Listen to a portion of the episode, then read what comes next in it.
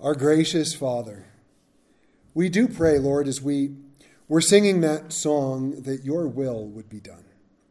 You taught us to pray, Our Father in heaven, hallowed be your name, that your kingdom would come and your will would be done on earth as it is in heaven, that you would forgive us our debts as we forgive those who have debts towards us. You would lead us not into temptation, but deliver us from evil. For yours is the kingdom and the power and the glory forever. You taught us that prayer, Lord, and so I pray as we seek you in your word tonight that you would make your will from this passage for each of us. Maybe it's something we need just to hear, or maybe it's a correction, or maybe it's an encouragement. Uh, whatever it is, Lord, may we hear your will for us. In Jesus' name, amen. As you recall from last week, God said there would be dire consequences because of David's sin. One of those consequences was that the sword would never depart from David's house, and that adversity would rise up from within David's house. We are not told how much time passes between chapters 12 and 13. I mean, verse 1, after this, right? That's all it says. After this, after David came back from fighting um, or finishing off this war in Rabbah or after the events with, uh, you know, Bathsheba. We're not told. Uh, there's really no reason for us to believe it was a particularly long period of time, uh, but we, we're we just don't know. What this is going to show us, though, today in chapter 13 is A, God is true to his word right? We, we could look at this, oh, well, you know, but, but God, David's, right? He made a mistake, but God's a God of grace. But you know what? God is always going to be true to his word. And second, we're going to see the consequences that God pronounced upon David's house have now begun. And they are unfortunately going to continue until David's death. And actually for a short while after his death. Um, Solomon and one of his brothers have a couple issues after David's death, but that's down the road. We're going to get there. Chapter 13 of 2 Samuel, verse 1. After this, Absalom, the son of David, had a lovely sister, whose name was Tamar, and Amnon, the son of David, loved her. Amnon was so distressed over his sister Tamar that he became sick, for she was a virgin, and it was improper for Ammon to do anything to her. But Ammon had a friend whose name was Jonadab, the son of Shimeah, David's brother. Uh, so that actually made Jonadab his cousin, uh, because he was the son of David's brother. Now, Jonadab was a very crafty man. And he said to him, Why are you, the king's son, becoming thinner day after day? Will you not tell me? And Amnon said to him, I love Tamar, my brother Absalom's sister. And Jonadab said to him, You sick piece of work. You're the king's son. Find somebody else. She's your sister. Nope, that's not what Jonah. You know, if I could rewrite certain parts of the Bible, which I can't, because I have no right to add anything to or take anything away from Scripture. But could you just imagine how much easier some of their lives would be? You know, last week we talked, David walked out, he saw a woman bathing, and he went, Wait, that's not my wife, and went back inside. Problem solved! Here, Jonadab looks at Ammon and goes, Dude, you need a therapist. She's your sister. Let it go. Nope. That's not what happened. So Jonadab said to him, Lie down on your bed and pretend to be ill. And when your father comes to see you, say to him, Please let my sister Tamar come and give me food and prepare the food. Remember, he's sick. Prepare the food in my sight that I may see it and eat it from her hand, right? He's pretending that he's so weak he can't even use his hand to pick up his own food. dude. So Ammon lay down and pretended to be ill, and when the king came to see Ammon, said to the king, Please let Tamar, my sister, come and make a couple of cakes for me in my sight, that I may eat from her hand. We're going to stop there for a moment. So Ammon loves, quote unquote, loves his half sister, Tamar, so much so that not being with her is making him sick. Now, here's the problem with English. And we have explored this problem in the past. And that is, we have one word for love. And that word we then apply to everything that we have some sort of emotion that's related to love towards. Right? We got home today. Uh, I got home from the church, and Leah got home from work, and she made me go to Walmart. Um, I, you made me go to Walmart. I didn't want to go. Um, and uh, and uh, we got home, and Hannah had baked brownies. I was good. I only ate one. I'm not going to talk about how big it was, but it was only one brownie. Right? I ate one brownie, and I, you know, I could truly say I love brownies, and I love my wife, and I love my cat, and I love pickleball, and I love Lord of the Rings. But in each of those cases, the love that I have for the object of that sentence is very, very different. Except maybe my cat and my wife. They're kind of close. I really love my kitty. She's so cute, and she comes and she'll crawl up on me and she'll kiss me on my nose with her nose. She doesn't do that. This is true. I'm just, I'm just saying. Um, but it's different, right? We know in Greek there's multiple words for love, um, like like there's phileo, which is the love between. It's a brotherly love, so it can be between two men or two women who it has no, nothing to do with any kind of sexual attraction or anything of the sort. Then you have eros, which is where we get our word erotic. That's the word that it's just lust. It's not actually love. Then we have storge, which is a familial love, right? The way I love my wife would be storge. And sometimes eros, but mostly storge. Um, Okay, that's probably about 50 50. Uh, but still, right? That that's a different love. I don't we don't have a phileo love. I don't love her like a friend. That's different. Right? People on this side of the room, and uh, okay, everybody else here except her, I love in that way, in the phileo so, sort of way. Not phileo fish, but phileo like Philadelphia that popped into my head you had to suffer with it. I don't i'm like we're i'm not going to blame the holy spirit for that but it just showed up so we went with it. The point i'm getting is there's a lot of different words for love. The word for love here is not what we think of as love. Ammon amnon sorry was not in love with tamar this was not an affection where, where he had a desire for her best interest, which, if you know what's about to happen, you know. All this means is that he was sexually attracted to her. And he was so lustful toward her that it was making him sick. Now, I've already said it once, but I need to say it again being sexually attracted to your sister is disgusting. I don't care if she's your half sister or your whole sister or your stepsister. If there is any kind of blood relation between you and that woman and your parents, the answer is no.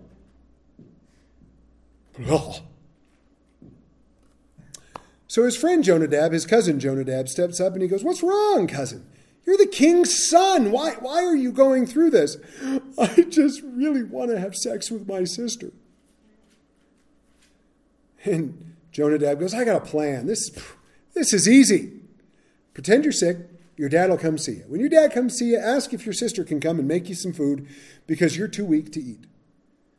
And Amnon goes, Hey, that just might work. So he asks this of his father, and his father grants the request. Verse 7. So David sent home to Tamar, saying, Now go to your brother Amnon's house and prepare food for him. So Tamar went to her brother Amnon's house. I mean, why wouldn't she? Your brother's not feeling well. He just really likes whatever kind of cake it is she bakes, you know, and yeah, oh, I'll, I'll, I'll go fix my brother a cake. No worries. So Tamar went to her brother Amnon's house, and as and he was lying down, and she took flour and kneaded it and made, cake, made cakes in his sight and baked the cakes. She took the pan and placed them out before him, but he refused to eat. Then Amnon said, Have everyone go out from me. And they all went out from him. Then Amnon said to Tamar, Bring the food into the bedroom, that I may eat from your hand.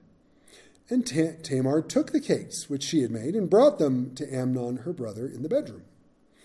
Now, when she had brought them to him to eat, he took hold of her, said to her, Come lie with me, my sister. Dude! But she answered him, No, my brother, that's gross. Um, all right, that, that's the message Bible. If we went back, I'm pretty much sure that's what it says. No, my brother, do not force me, for no such thing should be done in Israel. Do not do this disgraceful thing. And I, where could I take my shame? And as for you, you would be like one of the fools in Israel. Now, therefore, please just speak to the king. He will not withhold me from you. However, he would not heed her voice, and being stronger than she, he forced her and lay with her. So we're going to stop there for a second. So the sickness of Amnon, as he, so first he tries to seduce her, right? Bring the cakes in, and he's like, "Hey, baby, I know you're my sister, but," and she's like, "Uh, no, that's that's not how that's done." And so then he grabs her, and she's like, "No, don't force me. This is shameful." And and she goes, "Look, just Call dad. He'll let me be your wife. He's not going to care about that. You're not in line for the throne anyway, right? So he's not going to care. So just just call dad, and maybe she was trying to buy a little bit of time or whatever, but would have been a simple request. And he says no, and he rapes his sister. 1 Corinthians chapter 6 verse 9 through 11. Do you not know that the unrighteous will not inherit the kingdom of God. Do not be deceived. Neither fornicators, nor idolaters, nor adulterers, nor homosexuals, nor sodomites, nor thieves, nor covetous, nor drunkards, nor revilers, nor extortioners will inherit the kingdom of God. And such were some of you. But you were washed but you were sanctified, but you were justified in the name of the Lord Jesus and by the Spirit of our God. 1 Thessalonians 4 3 For this is the will of God, your sanctification, that you should abstain from sexual immorality. So we have this list.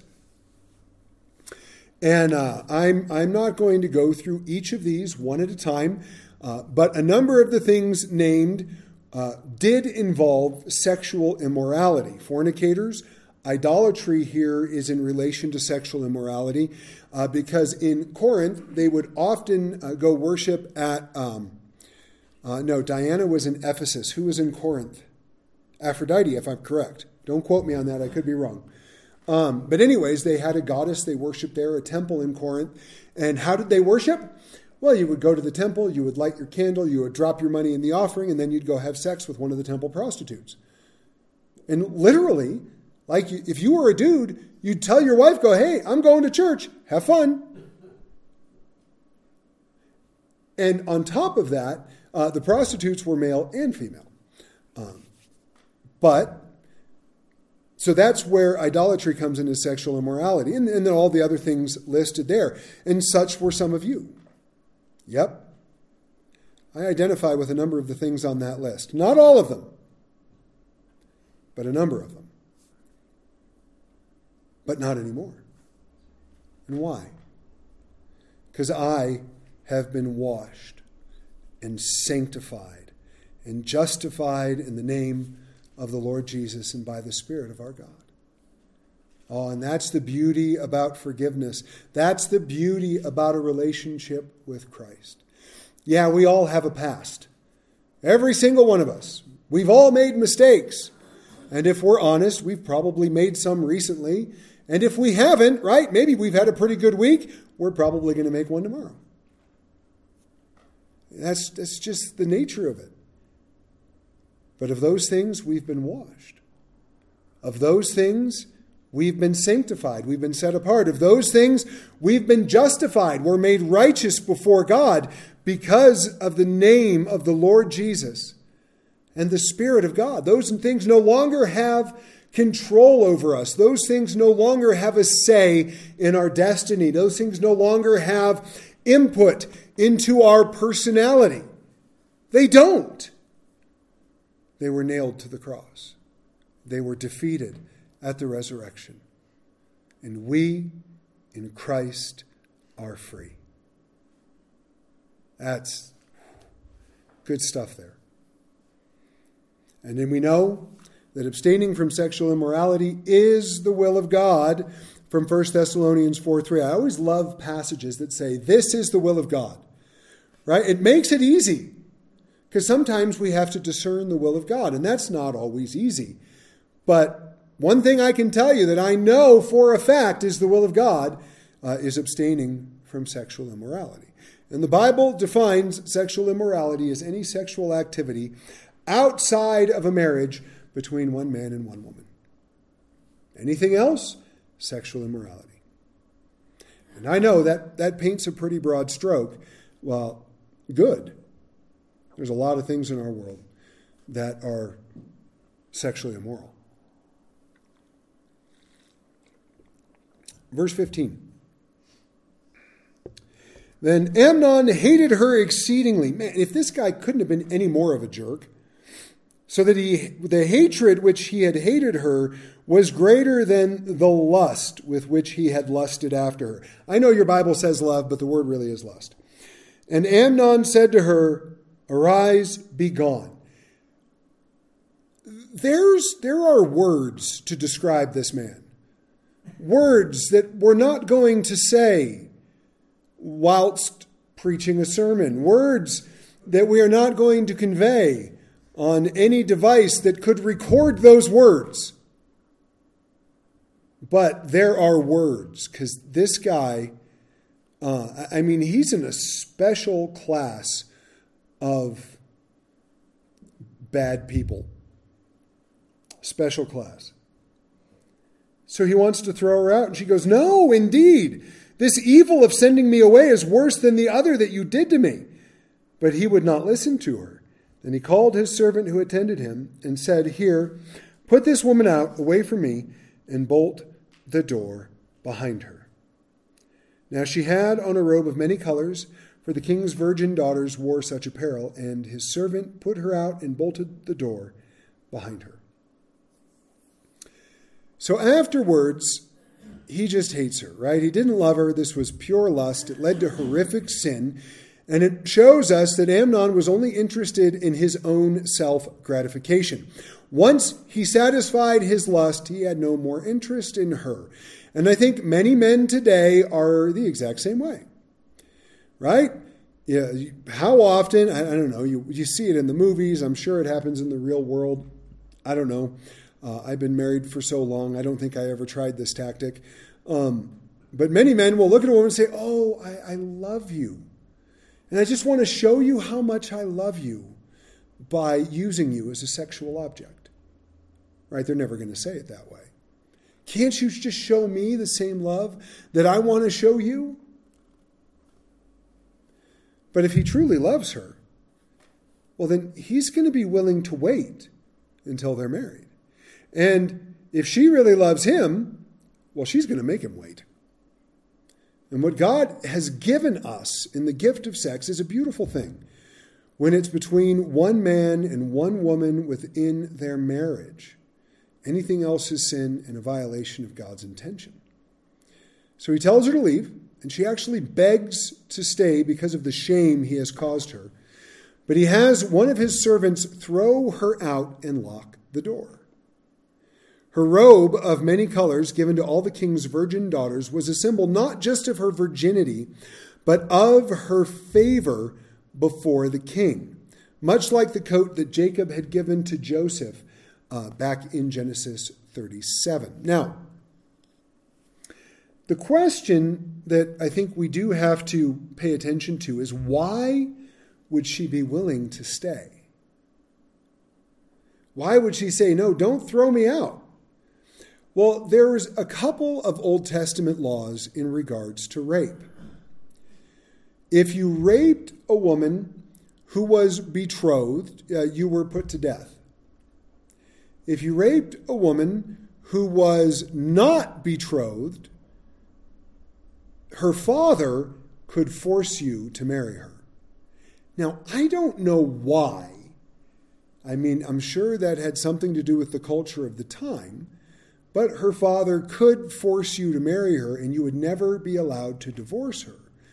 Now, if you rape a woman and she tries to scream and there was nobody to hear her screams, the punishment was death. So at this point, Amnon should be put to death for what he's done because he put everybody else out of the house. I am sure she screamed, and it didn't make any difference. So we get to verse 19. Then Tamar put ashes on her head, tore her robe of many colors that was on her, and laid her hand on her head, and went away crying bitterly. And Absalom, her brother, said to her, Has Amnon your brother been with you? But now hold your peace, my sister. He is your brother. Do not take this thing to heart. So Tamar remained desolate in her brother Absalom's house. But when King David heard of all these things, he was very angry. And Absalom spoke to his brother Amnon, neither good nor bad, for Absalom hated Amnon because he had forced his sister Tamar. Now, so the, the, the ashes, the tearing of the robe, all of that, a sign of mourning. And Absalom offers to take care of her. Uh, most likely, she would never get married most likely. He tells her to hold her peace, probably expecting David to deal with it, right? I don't think when he told her to hold her peace, because, you know, when he says, hold your peace, this, this is your brother. I don't think it's because Absalom did not want Amnon to face the consequences of his actions. I, I don't think that's the reasoning. I think his reasoning is that it was the king's job to deal with it. Not only was the king judge over Israel, this is his son. David should have dealt with this. Because now David finds out and he's angry, but he does nothing. And we're going to find out in a little bit that Absalom takes the next two years to plot Amnon's murder. So, what we see in Absalom here, refusing to talk to his brother, spending the next two years plotting his murder, is what we call a root of, bitter, of bitterness. A root of bitterness. Hebrews 12, 14 through 15. Pursue peace with all people and holiness, without which no one will see the Lord, looking carefully lest anyone fall short of the grace of God, lest any root of bitterness springing up cause trouble and by this many become defiled. You know, it doesn't take much to plant a root of bitterness. It really doesn't. You can very easily have a little offense that you don't deal with right away, and then, right, it gets under your skin and it festers and it starts taking root right? And if we're going with it with a gardening analogy, those roots are going to move their way into your heart, into your mind, and then you start to get obsessed with it and you start to struggle with it and you can't think anything positive towards the other person and then what? It springs up. Because that's what happens when you plant a plant, right? The seed, it opens up, it, it starts to create roots. And when the root system is strong enough, the plant then breaks through the soil and starts to grow. That's what a root of bitterness is. If it's in there long enough, it'll get strong enough that that bitterness will spring up and cause trouble and even cause us to be defiled. Literally, it will cause us to sin. We are literally told to be careful with this, looking carefully, lest anyone fall short of the grace of God, lest any root of bitterness springing up cause trouble, and by this many become defiled. So we get to verse 23. And it came to pass after two full years that Absalom had sheep shearers in Baal Hazor, which is near Ephraim. So Absalom invited all the king's sons. Then Absalom came to the king and said, Kindly note, your servant has sheep shears. Please let the king and his servants go with your servant. But the king said to Absalom, No, my son, let us not all go now, lest we be a burden to you. Then he urged him, but he would not go, and he blessed him. Then Absalom said, If not, Please let my brother Amnon go with us. And the king said to him, Why should he go with you? And Absalom urged him. So he let Amnon and all the king's sons go with him. Now Absalom had commanded his servants, saying, Watch now, when Amnon's heart is merry with wine, and when I say to you, Strike Amnon, then kill him. Do not be afraid, have I not commanded you? Be courageous and valiant. I don't how courageous and valiant can you be to kill somebody who's passed out drunk? But, you know. So the servants of Absalom did to Amnon as Absalom had commanded. Then all the king's sons arose, and each one got on his mule and fled. And it came to pass, while they were on the way, that news came to David, saying, Absalom has killed all the king's sons, and not one of them is left. So the king arose and tore his garments and lay on the ground, and all his servants stood by with their clothes torn. Then Jonadab, hey, he just seems to show up at the right time, doesn't he? Then Jonadab, the son of Shimeah, David's brother, answered and said, Let not my lord suppose they have killed all the young men, the king's sons, for only Amnon is dead. For by the command of Absalom this has been determined from the day that he forced his sister Tamar. Now therefore let not my lord think, sorry, let my, not my lord the king take this thing to heart to think that all the king's sons are dead, for only Amnon is dead. Absalom, right, he wants to, they're having a sheep shearing party. Wants his dad, wants all of his brothers to come down to the sheep shearing party. And this really was a big deal. Um, it was, it was not, I don't think, one of the official feasts, but it was a feast. And, you know, there'd be a big celebration and there'd be a big meal and, you know, the wine would be flowing freely um, because they would be celebrating God's provision of the wool from shearing the sheep. David goes, "Nah, I'm not coming right now." Uh, and but he blesses him. He goes, "You know, go, you go, my son, and celebrate the goodness of God." And and he goes, "Well, all right. Well, Dad, since you're not going to come, can Amnon come?" David goes, "Why? You haven't spoken to him in two years. Why now?" And he goes, "Come on, Dad, just let Amnon come. Um, I need a reason." No, Dad, just don't worry about it. Just let him. Right? He never actually gives David a reason. I'm kind of thinking if you know one kid wants to kill the other kid, and that kid invites the other kid to some feast and won't tell you why, probably keep that other kid home. I'm throwing that out there. We know, of course, this was a ploy. So Absalom could kill his brother, and that's what he did. He commanded his servants to kill him as soon as he was drunk. All the other brothers hop on their mules and leave.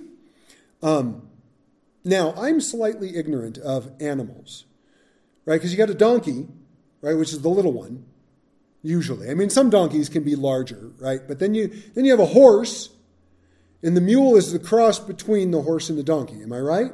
Yes. On that, right? So a mule could move pretty quickly. I'm guessing.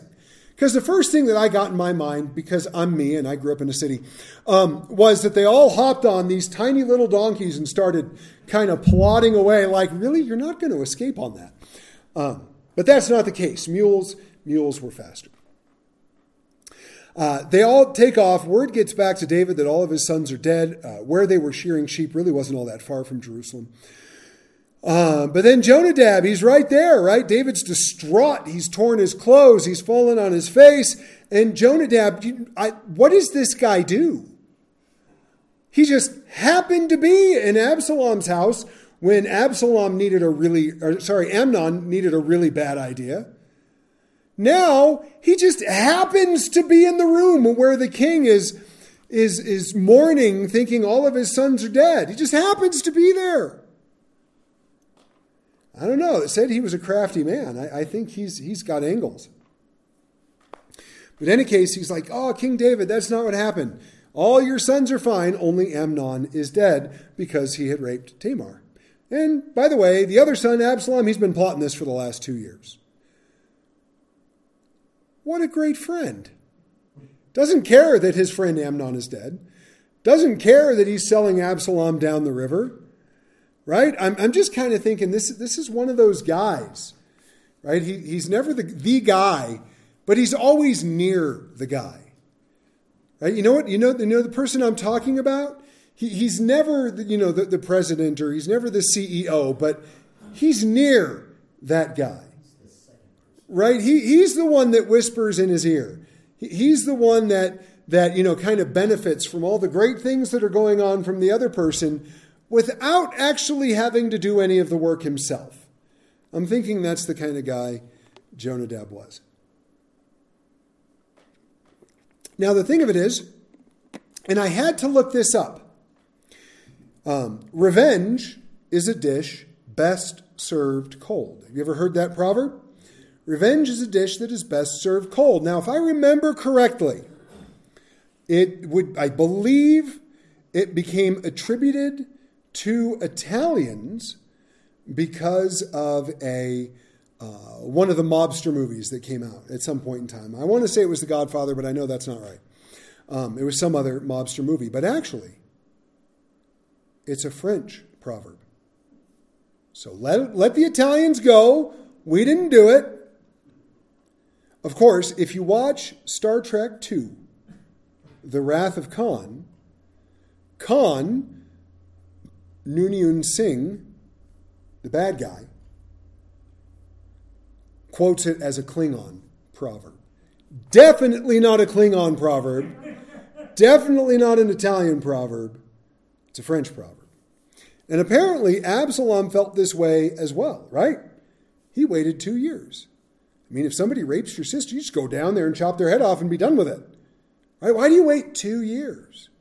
Well, because Amnon must have said, well, gosh, Absalom hasn't said a word to me in two years. How mad could he really be? He invited me to a party. This sounds like a great idea. Apparently, Amnon was not the sharpest knife in the drawer. Um, but I want to, I, I'm going to say this that I want to agree with Absalom. I really do. If somebody raped my sister, murder would be on my mind. Right? We see back uh, Simeon and Levi when they killed all the men of Shechem after the king's son raped their sister Dinah. Back in Genesis 34, it is still one of my favorite places to read in Genesis in the book of Genesis overall, because you know they said, well, yeah, you can you can marry her, but all your men have to be circumcised. So all the men get circumcised, and the Bible says on the third day when they were in pain, Levi and Simeon went in and killed all of them. And honestly, I get it. I'm not saying they were right. I'm not saying I agree with them. I'm just saying I understand why a person would feel that way. Uh, I have been in a place where I wanted to exact revenge upon someone. I have allowed that root of bitterness to fester and to make me think vengeful thoughts. I am grateful that God, via the Holy Spirit, and sometimes disguised as my wife, has kept me from doing anything like that. Just to let me, you know, try to let it go. But why is that so important for us? Because vengeance is not ours.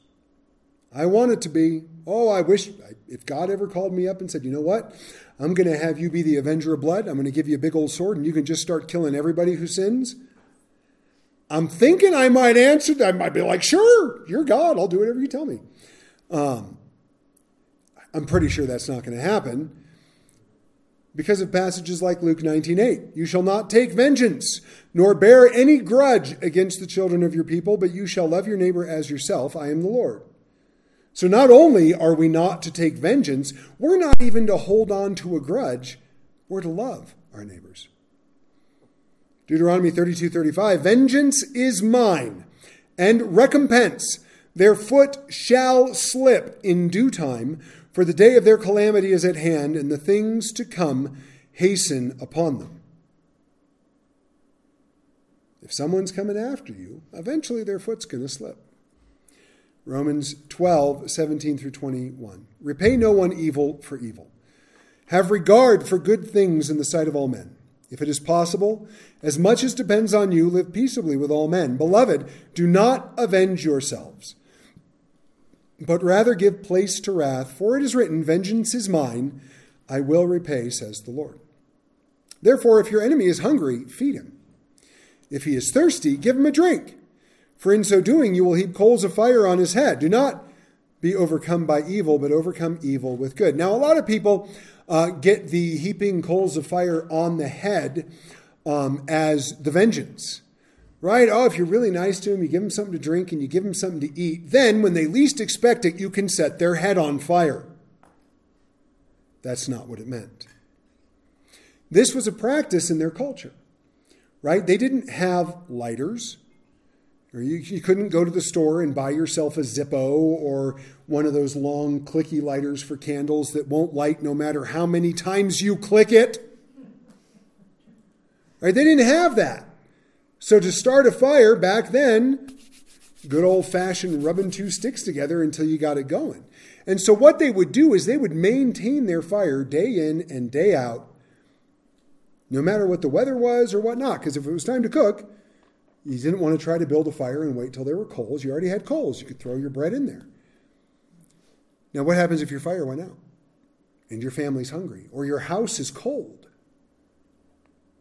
Well, you go to your neighbor and the neighbor would take some coals and put them in a vessel that then you could carry home, and oftentimes they would carry it on their head so that you could restart your fire. It was an act of kindness.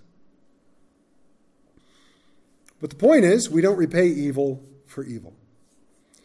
We do not, we're not to be overcome by evil, but we overcome evil with good.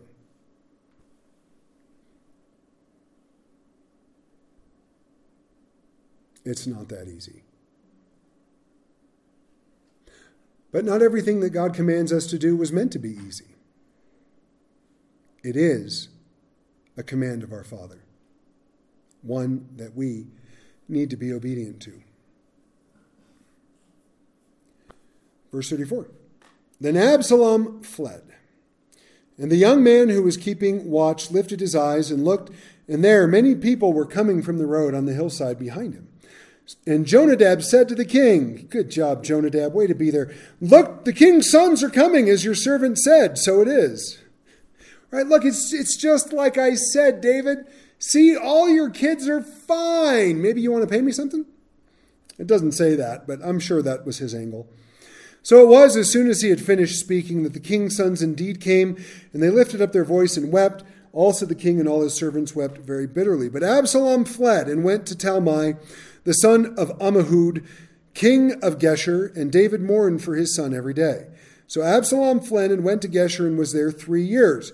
And David longed to go to Absalom, for he had been comforted concerning Amnon because he was dead.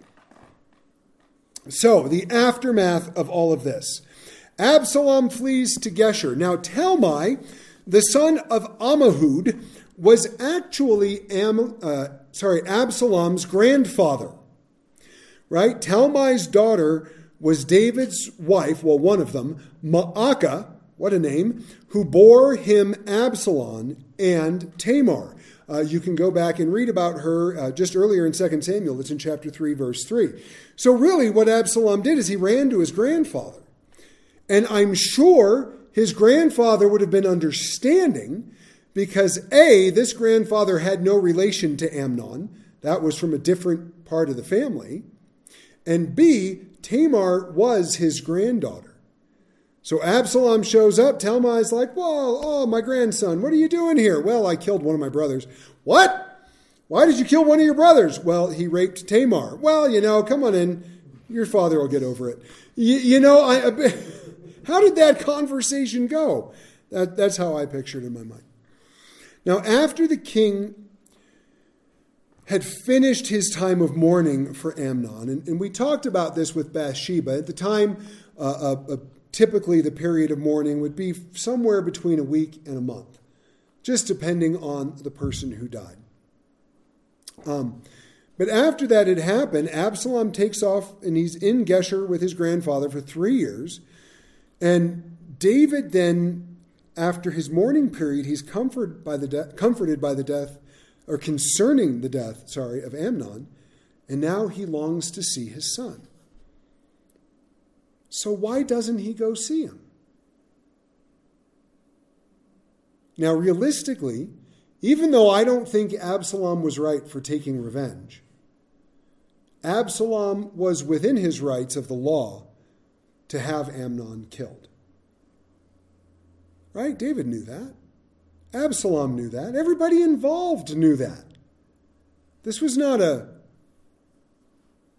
what we would call a premeditated murder. In that culture, and according to the law, that was justice. Um, we, we don't do that today. We don't get to kill people and call it justice. I'm sorry. Because I know, I know. But once all was said and done, and David has this desire to reconcile to Absalom, and there's part of me that imagines Absalom wants to go home and be reconciled to his dad, but neither one of them would make the first move. Right? David's pride was keeping him from this, or, or Amnon's pride was keeping him from it, or it was the pride of both of them, and they were some kind of silly standoff. But why? Now, I have been wronged by people before, on more than one occasion. Some of those people I have no desire to reconcile with. I'm just being honest. I've forgiven them. I wish them no ill will, but I have no real desire to, to you know, start that relationship back up. But not with my family. Right? We all have families. Anybody ever had garbage go down in your family? Right? And and that garbage makes it so I don't want to talk to you. I don't want to see you. I don't want to be near you. Come to my house for sheep shearing season. You know, um, right? We, we get that way. I, I, remember, and you guys have heard me say a lot of things about my dad. Um, when my dad stopped talking to me, uh, I spent th- almost, I don't know, two years, maybe approaching three. I don't know if it was quite three, but it was, it was over two years reaching out to him. Tried to send him pictures of the kids. We'd get mail back that was unopened. Things like that. I mean, it was just sick. And eventually, well, I did give up because couldn't make him respond. Ten full years. My brother calls me and says, You know, dad wants to talk to you. Wow. Okay. So I had a conversation with him over the phone. We planned a trip. I went out and saw him. And a few months later, he died.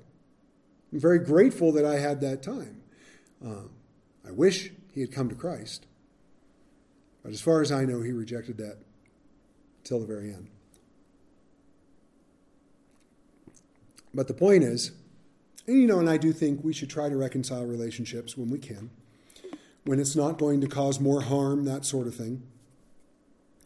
Um, but when it's family, you know, and again, sometimes a family member does something so horrific, right? You're not going to have them around anymore. But I think the, the lesson here for us is that we should try when it's wise to do so. Matthew 5, 21 through 24 says, You have heard that it was said to those of old, You shall not murder. But whoever murders will be in danger of the judgment. But I say to you that whoever is angry with his brother without a cause, I do love those three little words without a cause. right? You can be angry with your brother if you have a cause. Um, you can't sin in that anger. Uh, but if you're angry with your brother without a cause, shall be in danger of the judgment. If you say to your brother, Raca, one of my favorite words in the Bible, literally means empty head. If you say to your brother, empty head, basically he's calling you, you know, you'd be calling that person an imbecile, an idiot, a moron. We have, yeah, we have so many good words for it in English, but empty head. Oh, do you guys ever remember doyers? Doyers. That's the person who has dough between their ears. A doyer. Don't use that. It's the same thing as raca. But that person will be in danger of the council. If you say, you fool, you'll be in danger of hellfire. So therefore, if you bring your gift to the altar and there remember that your brother has something against you, leave your gift there before the altar and go your way. First be reconciled to your brother and then come and offer your gift. And yes, sometimes that reconciliation can't be done. Sometimes uh, that person is gone, or sometimes that reconciliation would cause more harm than just leaving it alone. That's reality, and I get that. Sometimes one party does not want to reconcile. It doesn't matter what you do. Right? And reconciliation doesn't necessarily mean that that person's your best friend and now you're going on vacation together or anything like that. Reconciliation can often just mean you need them to know that you've forgiven them. Right? And whether they receive that or not, whether they apologize or not, right? Just to make that effort. Because if we don't, and I'm going to say this real quick this takes time. God understands this takes time. Right? One situation in our lives, which you all know about, it took me five years to get there. That's all there is to it.